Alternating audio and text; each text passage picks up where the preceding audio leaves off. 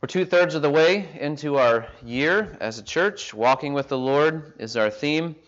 James has a lot to say about our walk with the Lord, and we will be in the book of James for uh, several more months.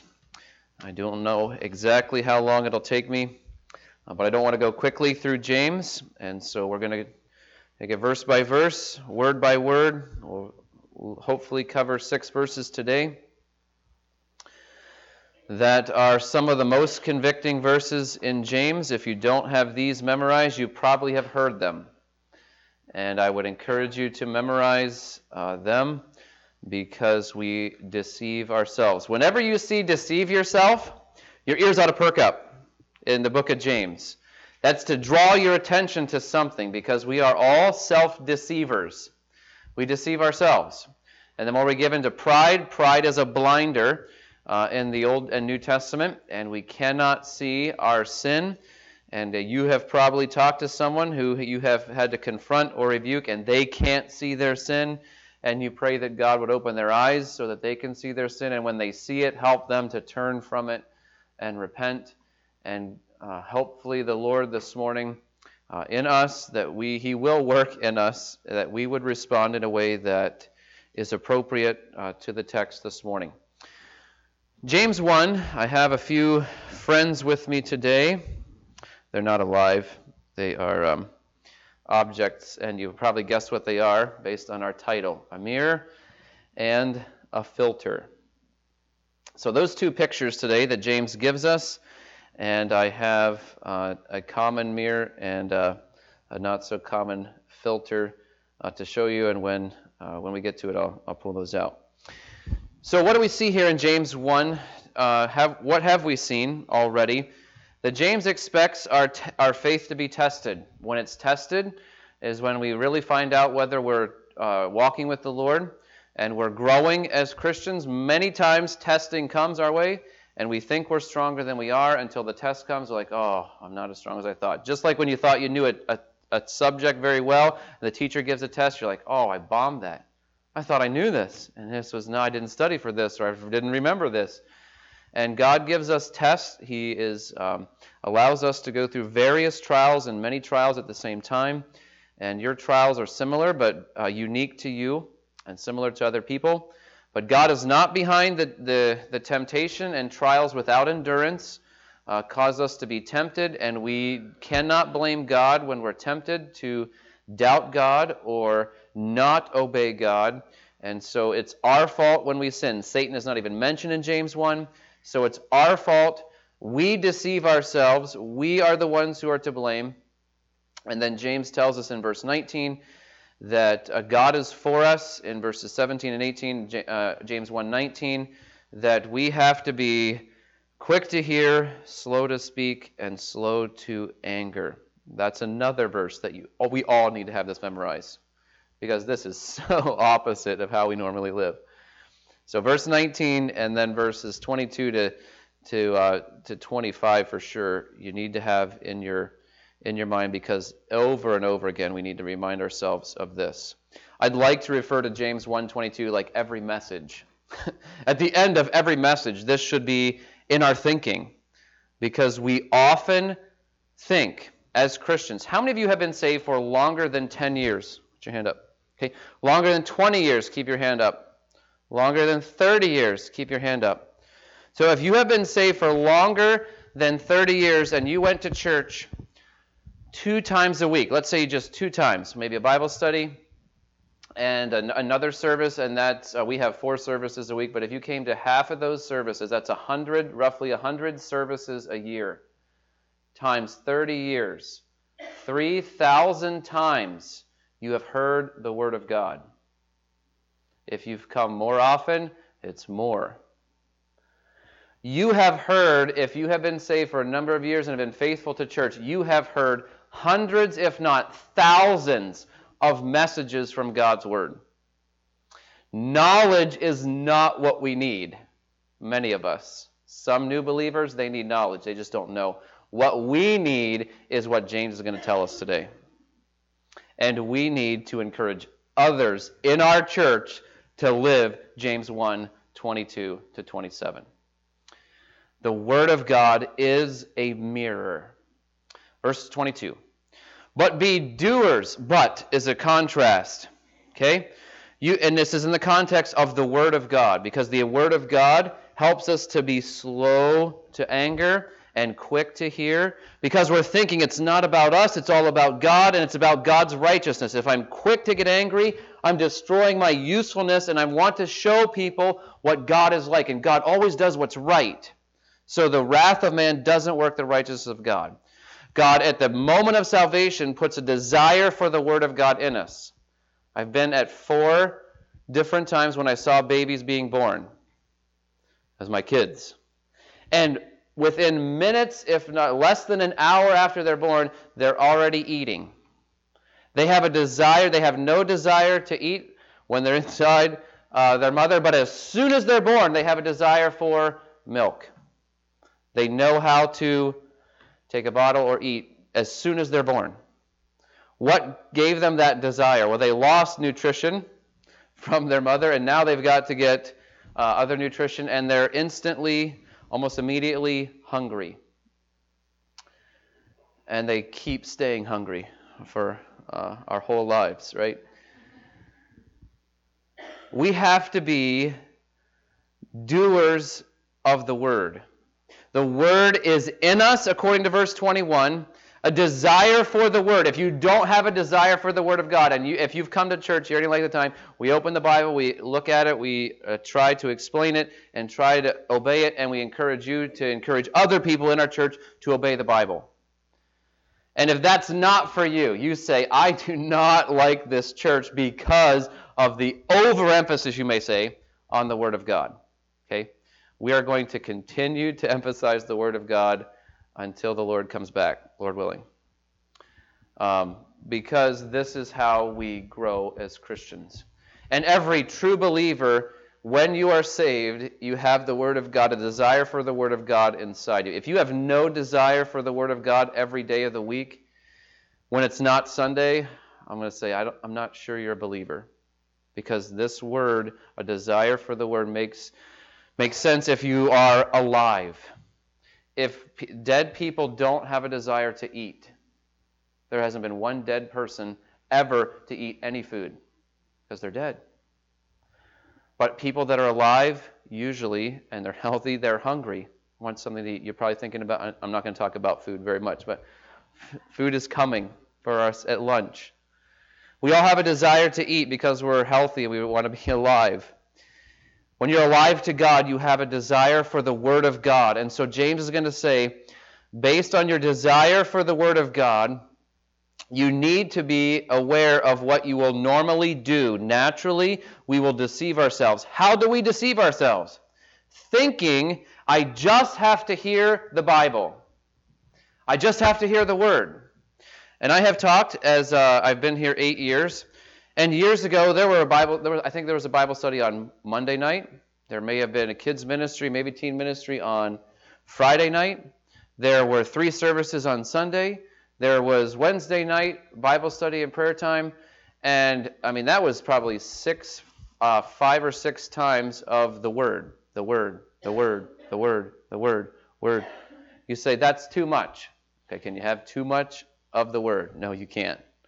But in our schedules, uh, we want to be knowing and getting as much of the Word as possible, but that is not, hearing is not enough.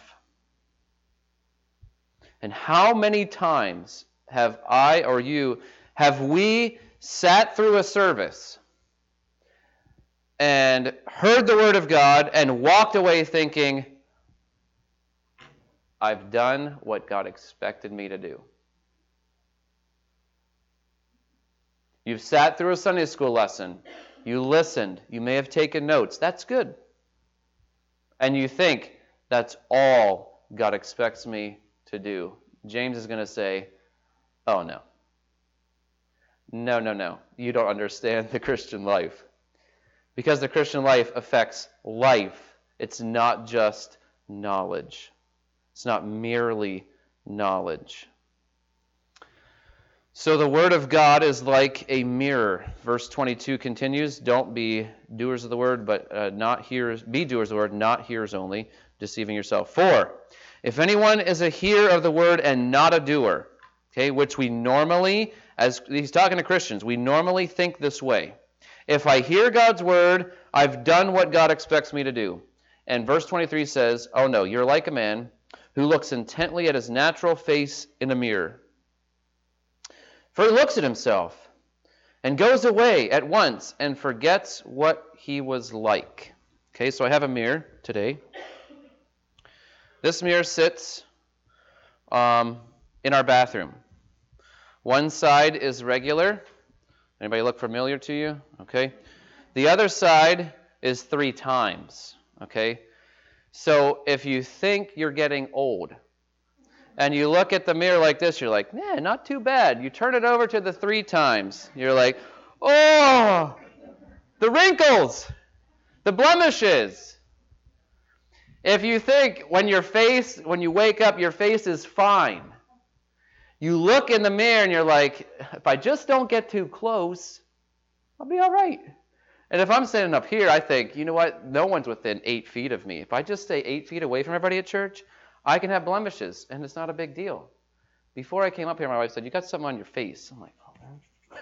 Rubbing it off, I got something since I've been here on my face. So I did look at the mirror this morning. If someone says, and this may happen with kids, but usually not adults, someone says, you know what? I didn't even look in the mirror today. And a little boy says that to his mom, like, okay, go look in the mirror.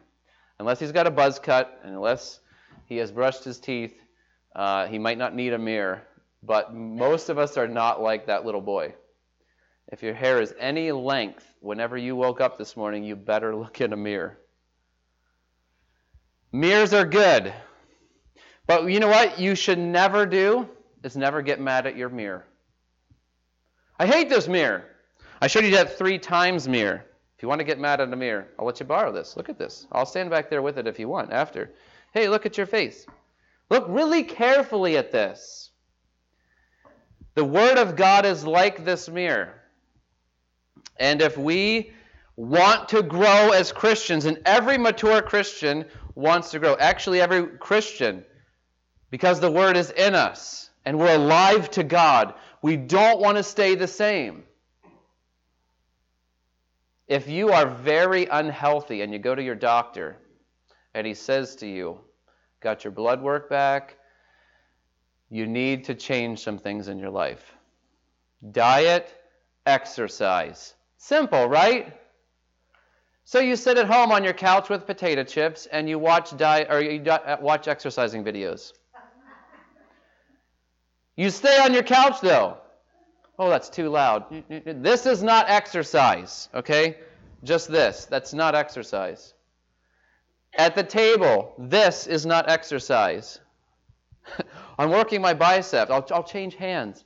No, all you're doing is putting food into your mouth.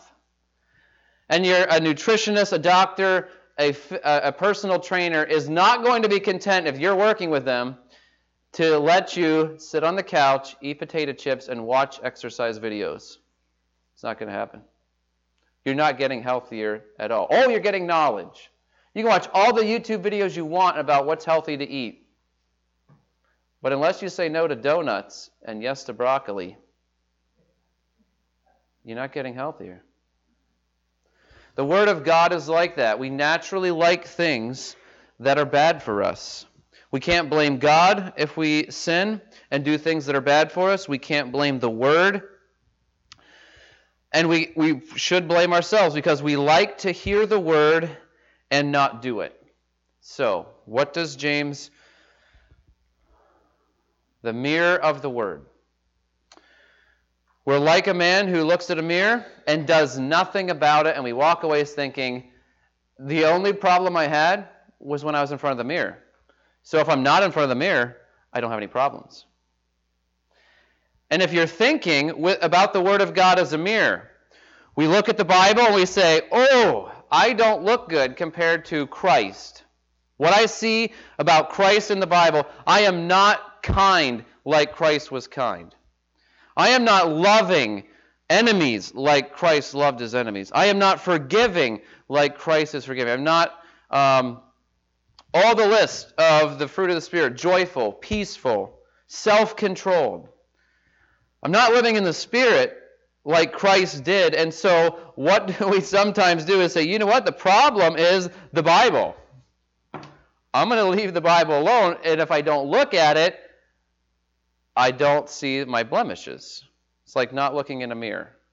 The blemishes are still there. All of us struggle to live the Christian life in every area. Nobody's perfect in any area. And the Word of God is going to show you as you read it how you need to respond, how you need to act and not just listen. I've had people say to me, I have been saved for forty plus years, and I know the Bible. And my response to them is, good, now help someone else know the Bible. Someone that really needs all of your information, they say, oh no, I don't want to help someone that's addicted to whatever. I don't want to help someone that really has needs and their marriage is falling apart. I don't want to help a rebellious person. You have all this knowledge, but you won't use it. Yeah, pretty much. And if you have sat and, and, and heard God's word, some of you have gone through the exchange training and you have never shared the gospel with anyone in the last year. You know what you're supposed to do and you're not doing it. It's because you don't know unsaved people? Well, yeah, we live next to unsaved people. You work with unsaved people. You might go out to eat with unsaved people. You'll be at a car show this Saturday with unsaved people. Brush up on a few verses and a few questions. It's not that difficult. We have knowledge about God and His plan, and we better be doing something with all this knowledge, or we're just packing our head. We know what the right answer is, and we think we can grow without obeying God. We all live this way. There are areas of my life that I think I know what's right, but I, I, I'm fine as a Christian without obeying. Not true. I'm deceiving myself. No one wants to be deceived. I had a home inspection on my home because I wanted to buy my home knowing all of the problems that were I would have to deal with. And I didn't want the people that were buying a home for to deceive me. And they're thinking, this home is great, and it's got all these major problems. So I hired a home inspector to make sure I wasn't deceived. But when we deceive ourselves, that's really bad. That's really foolish, James is going to say. It's so dumb to deceive yourself. The problem's not the Word. The problem's not God. The problem's not the mirror that we're looking at. The problem is the person in the mirror. And the person in the mirror needs to not just see what's wrong, but actually do something about it. So James says, we're like a man. He looks intently at his natural face in the mirror. Verse twenty-three says, so it's not a casual glance, like someone who doesn't really care what his hair looks like. He just walks by the mirror and says, oh, yeah, looks good enough. Good enough for church. I'm going. I'm ready. I get ready in five minutes. Sweet. And you're ready, and you're ready to go to church this morning. No, this other person is standing in the mirror, and some people take a lot longer than five minutes in the mirror.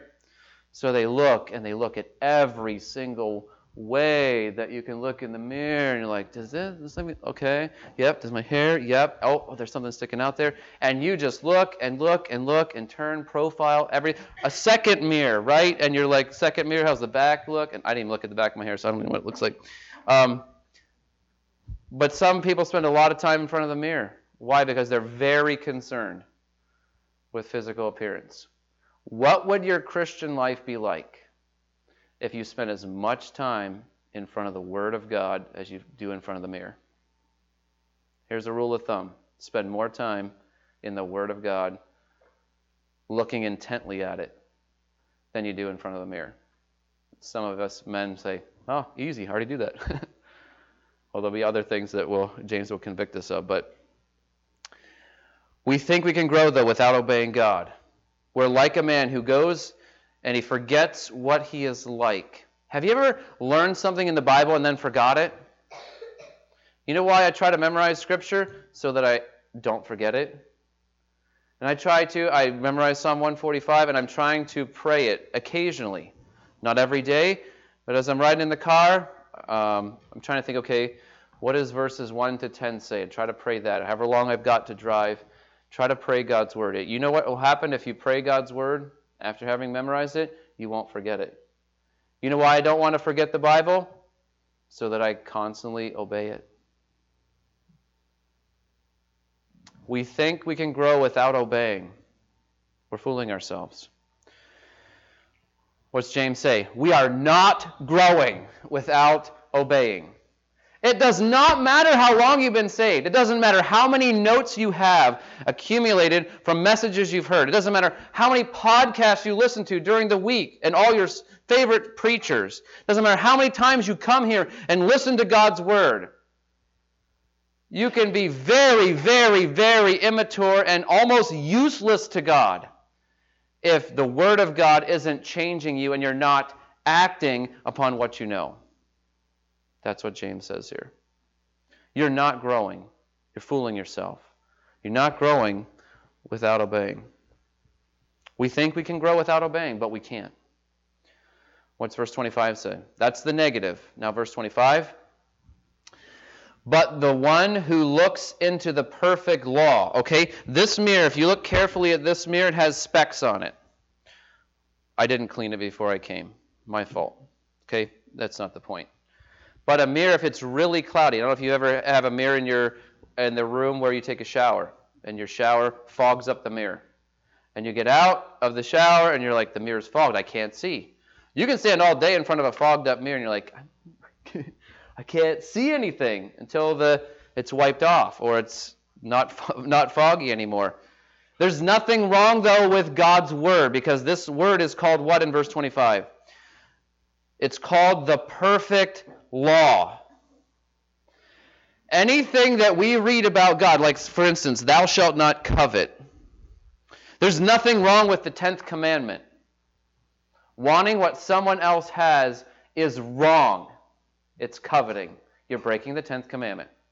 And Paul said, I didn't even know coveting was wrong until I looked at the law and said, oh, I'm breaking this word. I'm breaking the law. There are a lot of people that think, I can lust as long as I don't touch, I'm fine. And Jesus said in Matthew five, if you lust after a woman, it's the same thing as committing adultery. If you lust after a man, if you're women, you lust after a man, you're committing adultery. I'm breaking the seventh commandment if I lust. Yes, you are. You know what God's Word taught you? To look into the perfect law. God's law will make us like God, the righteousness of God, which was mentioned earlier in James one twenty. It's about being like Christ. And when we when we compare ourselves with other people, we're not wise. Well, I'm better than them, we say, or we think. We're not wise. What we need to compare ourselves to is Jesus. Perfect. Perfect humanity, perfect holiness, perfect righteousness, perfect obedience of the Word of God. We look at Christ, and then we look and say, how am I like Christ? How am I not like Christ? What needs to change in my thinking? And for instance, in our thinking, Philippians two says, let this mind be in you, which was also in Christ Jesus. We don't esteem others better than ourselves. Oh, that's so convicting. Yes, it is. Jesus said, love your enemies. Do good to those who despitefully use you. Pray for them. Treat them kindly. What? That's what God's law is. And we look at it and say, "How? I am not obeying that. I am not. I'm not going to love my enemy." Okay, then you're choosing to disobey. But it's not a lack of knowledge. It's a lack of self-control. The mirror of the Word shows us that we cannot grow without obeying. And we're not growing if we're not obeying. Verse twenty-five, the positive. Whoever looks into the perfect law, the law of liberty, the law that has set us free. There's nothing wrong with the Ten Commandments, but we can't obey them to get to heaven because we, we break God's law. But if we would obey them, and we ask God to help us, and we can't obey them, so we trust in Christ alone, who has obeyed them. When we trust in Christ alone, and we look at God's Word, we are set free. We have already learned about that in verse eighteen, that he, God has brought us forth by the word of truth. God has put the implanted word in us that's able to set, uh, set us free from our filthiness and rampant wickedness. The word of God shows us that we are filthy and rampantly wicked. The word of God shows us that we are not quick to hear, slow to speak, and slow to anger. We're not like that. The word of God, just in James one, let alone the rest of the Bible, shows us that we fall well short of the glory of God. So what are we going to do? Close the Bible, don't read it, try to forget what we heard in messages and our devotions. No, that's not the solution. The solution is verse twenty-five. We look into it. It's the law that will set us free from ourselves, from our self-deceit. And we persevere in looking. This is not a casual glance, like the one who looks intently at his natural face. You see that in verse twenty-three. If you see a blemish in the mirror, it's not the mirror's fault. It's your fault for the blemish. We live in a fallen world. Everybody has blemishes. As we get older, the blemishes increase and are magnified. That's just how it is. Spiritually, as we grow in grace and knowledge of our Savior, our actions should drastically change. And we keep changing. If you have stopped changing spiritually, you've stopped growing. How have you stopped growing? You're content with hearing the word, and you're not willing to do anything. And that might be some of you who have come here for years and years, and you really haven't grown. Because you think, I just have to hear the word. I don't have to do anything about it. That's for someone else. Okay.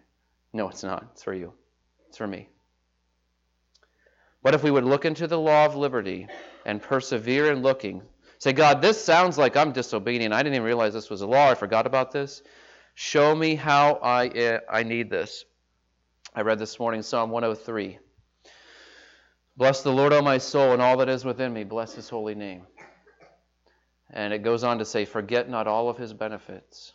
He heals all of your iniquity. He heals all of your diseases. I need to bless the Lord. All of my sin have been covered. I need to bless the Lord. All of the healing, all the good things that James one has talked about is the Lord doing those good things for me. I need to bless him and praise him. The Word of God reminded me this morning that, yep, life's about praising and blessing the Lord.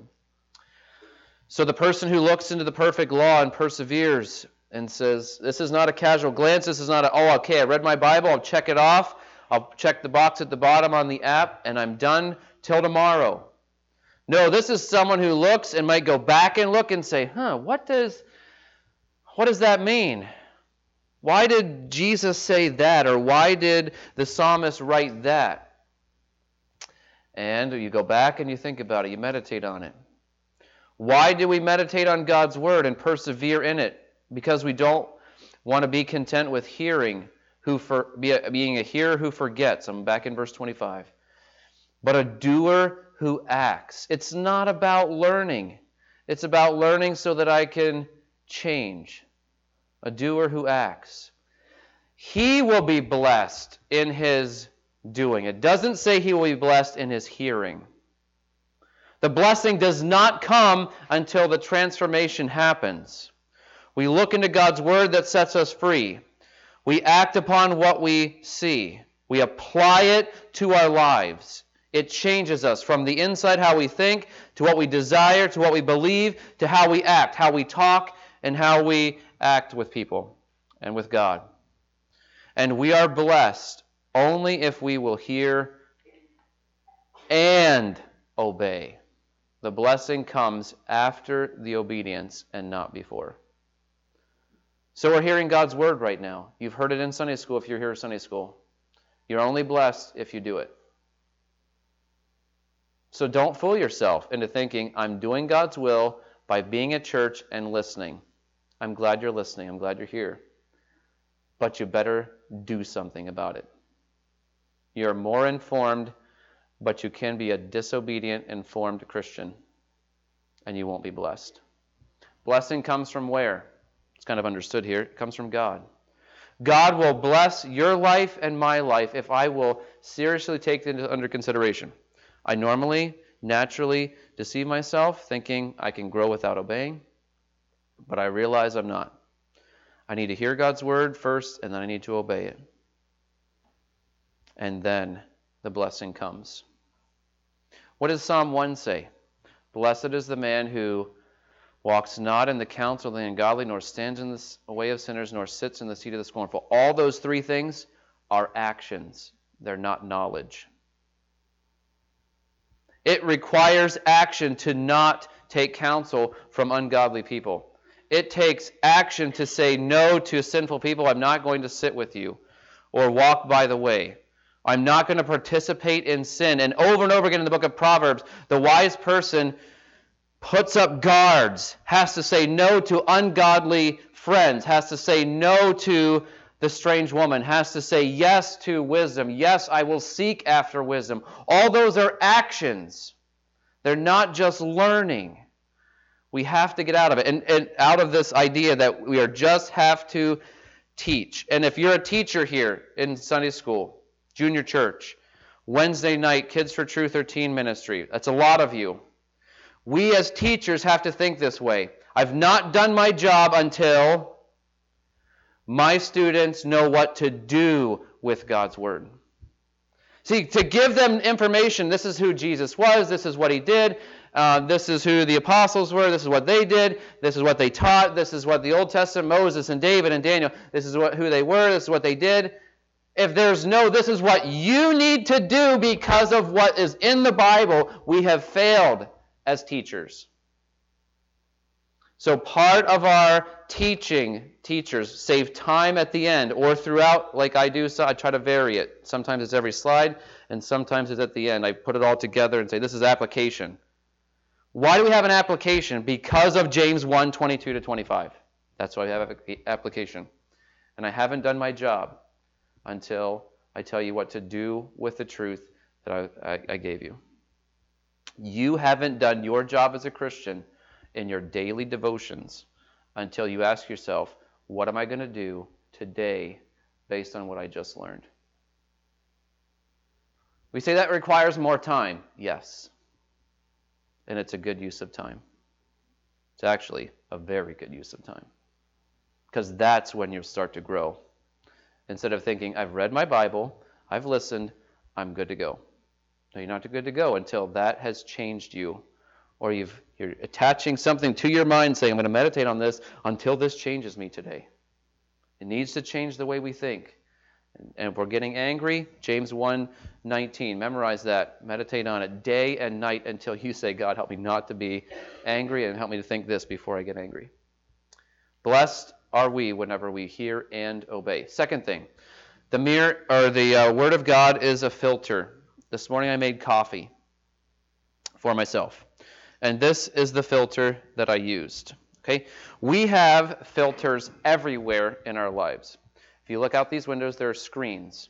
Those are filters. If there are bees outside, we feel comfortable opening the window, even if we can see bees flying out there, because we know they can't get in if the screen is functioning. Why? Because bees can't get through little holes that the, that, that screen is. But I would never use that screen for my coffee, because that screen would let grounds into my coffee. Then I'd be chewing my coffee instead of drinking it. If you look carefully at this screen and look at any other coffee filter, we're going to enjoy coffee in a few minutes. The, the f- coffee filters are very, very fine mesh. What's the purpose of a filter?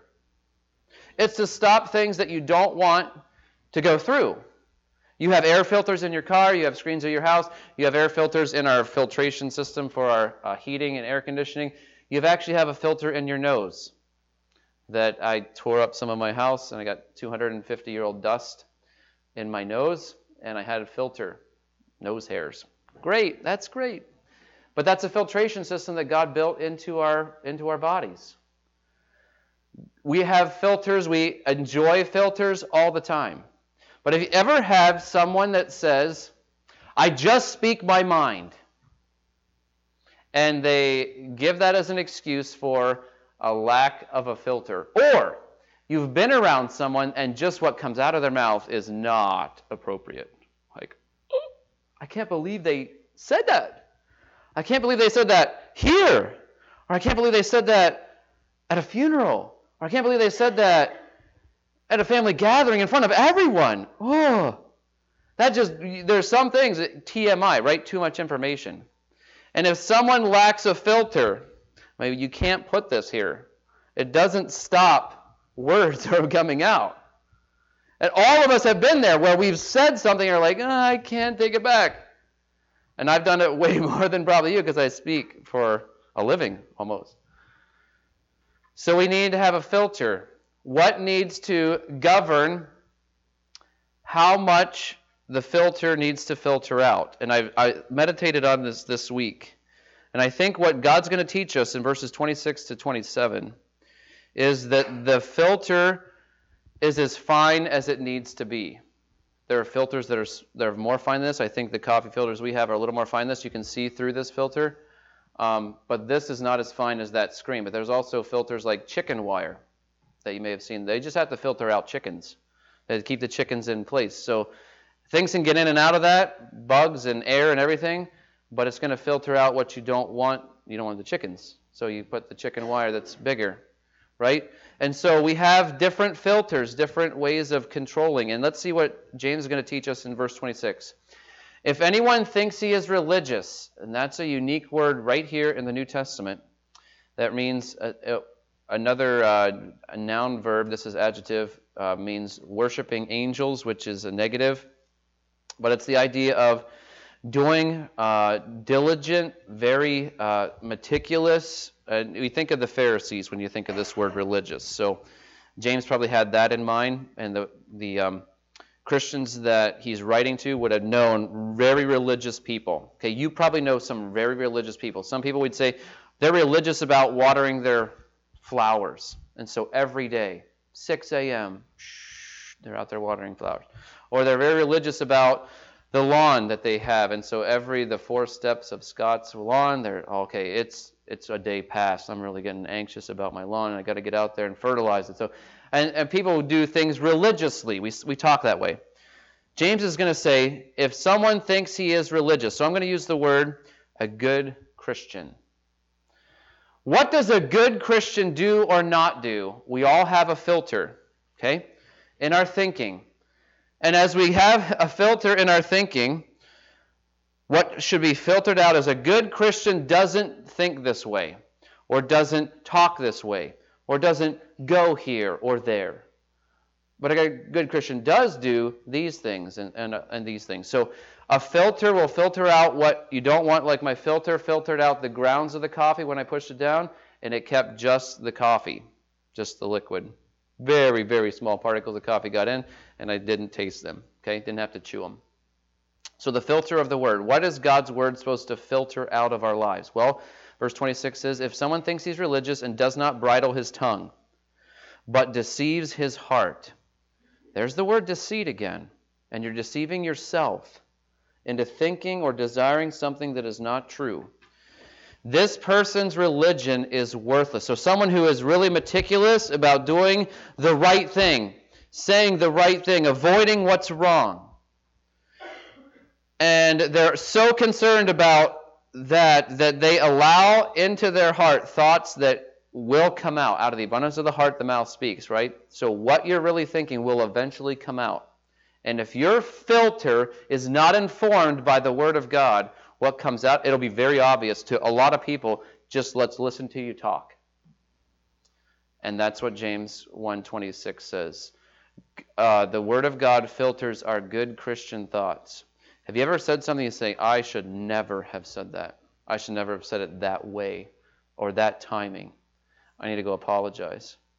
And you know what happens as you get older and you grow as a Christian? Your filter gets more refined. The anger and the slander and the gossip and the other th- ways of using our tongue to hurt people and cut them down and the sarcasm, they end up, you know what, that is not Christ-like. If my kids ask me where something is and I say, I didn't have it last, that's not helpful to them. That's not good parenting. It's sarcastic, it's funny maybe, but it's not helpful, it's not kind. So I can't think, a good Christian parents this way, sarcastically, Um, we don't irreverently talk about God. I, I try not to joke around with with God's word. There, and the more I know about God, it informs my filtration system. So if I have a screen as a filter and I try to filter coffee, a lot of stuff's going to come through that filter. And as new believers, this happens all the time. And what comes out of their mouth may even be profanity at times. They're like, oh, I just screw up saying that word or these words. So you need to change your filter. What causes someone to change their filter? The knowledge of who God is. Okay? So the more I know about who God is, where do I find out who God is and what He expects of me? It's in the Word. This is how the Word informs our filtration system. And the Word of God tells me God is holy, and what I say must be holy. Okay, everything unholy has been blocked by my filter now. It's not going through. God is loving. He is steadfast and loving, and He will not allow anything unloving. Christ never said anything unloving. So anything unloving has got to be blocked by my filter. And as I build a filter, God's Word informs of how I need, what I need to block. And the knowledge of God blocks a, should be blocking a lot of what I want to say as a Christian. And say, you know what? This doesn't work, God's righteousness. People are not going to get a better picture of who God is if I say that. I need to not say that. I think of a lot of funny things when I'm preaching, and I have to say, you know what? I can't say that. I can't say that. And I have... Once or twice I've even said, you know what, I, I started this and I, I can't finish this illustration, sorry. Because my mind goes and my mind, my, my, my mouth says, yeah, you got to say that. That would be hilarious. Well, hilarious isn't what I'm going for as a preacher of God's Word. So we have to adjust our filter with God's Word. So your tongue reveals whether or not you're obeying God's Word, and your tongue reveals what a good, what is, what you're really thinking. So just speaking your mind is not a virtue, it's a vice. Well, the Bible says speak the truth in love. Yes, but what's love mean? Love is patient and love is kind. Love seeks not its own. It's not easily provoked.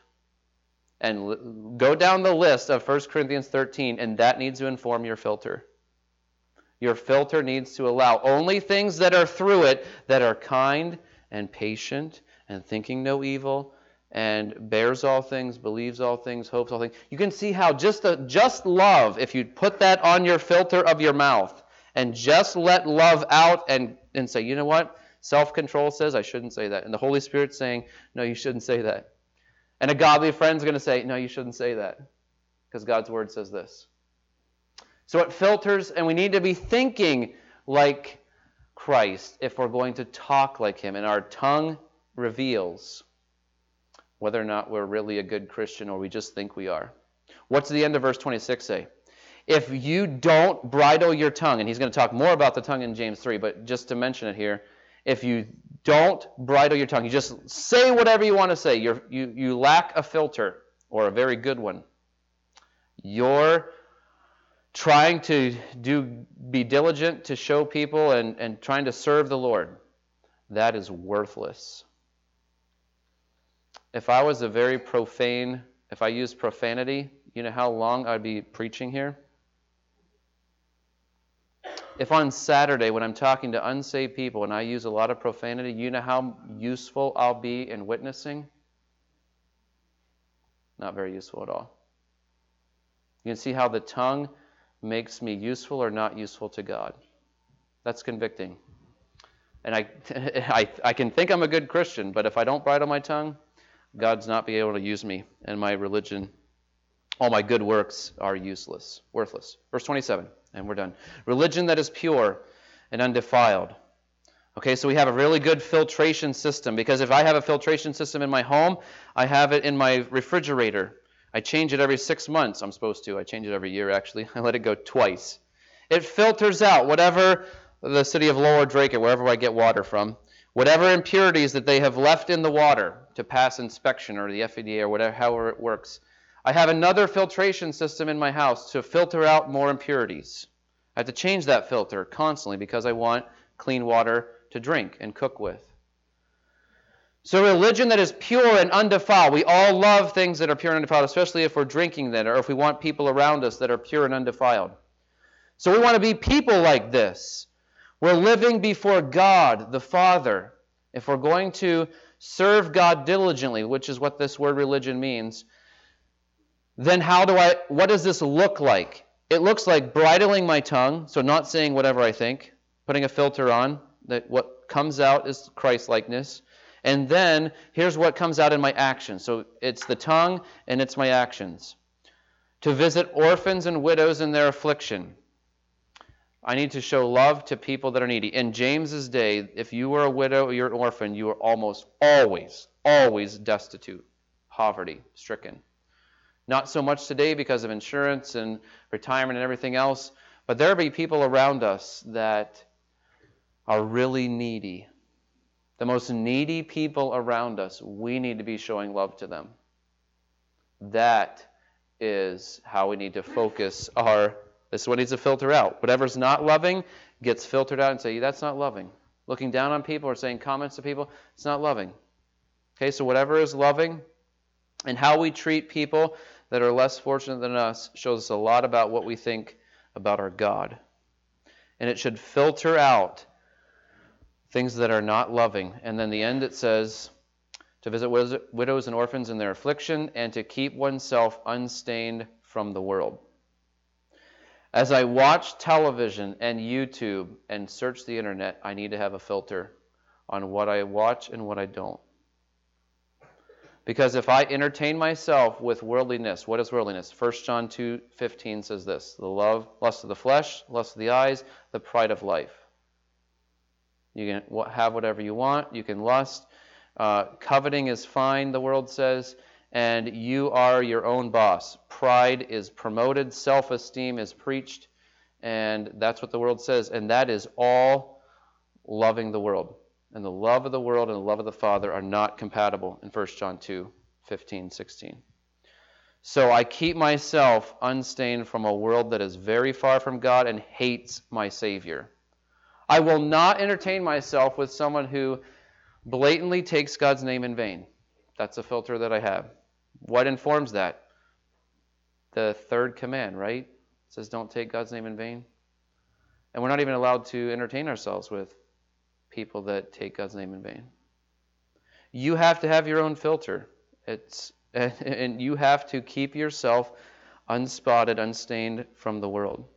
Why? Why do we like purity, unstained, undefiled things? Because this is what we use. I am not going to use my toothbrush if it's got a stain on it or it's got hair in it. Ugh! It's about usefulness.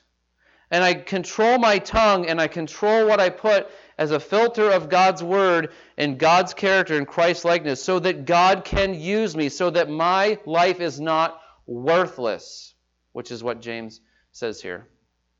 So you and I have to ask ourselves on a daily basis, what is the Word of God filtering out of my life? It should be filtering constantly.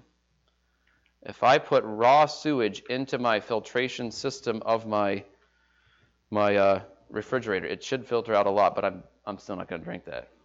But there are some devices that people can take backpacking and you take unsafe water, you put it through this filtration and it comes out and you can drink it. You're like, whoa, that's really cool.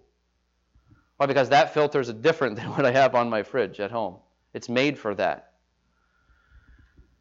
So filters in our lives, a mirror and a filter. And every time you see a filter now, every time you look in the mirror, you'll be thinking God's Word. How does God's Word show me myself? And I need to change. I need to act, not just I need to learn. Nope, I need to act. And then to filter what needs to be filtered out of my life so that God can use me.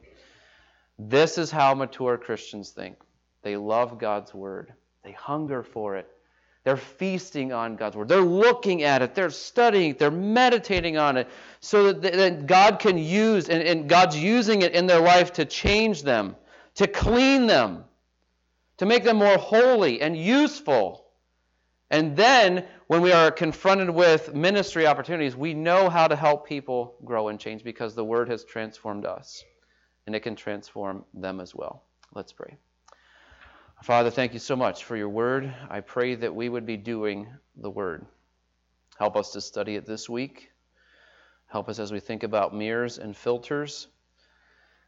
that you would help us to look into your word and change and do something about it. Help us to repent of just hearing and not doing. Help us to repent of thinking we're a good Christian and our tongue says otherwise. Help us to repent of a lack of love that we have for the less fortunate around us, and causing us to um, think the world is no big deal, to feast on its entertainment and the pleasures of the world. I pray that you would cause us as Christians to act based on what we know to be true about your character. You are pure, you are undefiled, and you are holy.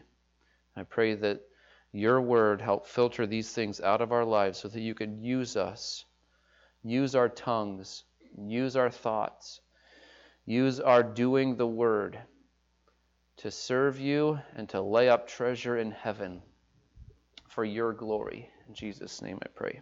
Amen.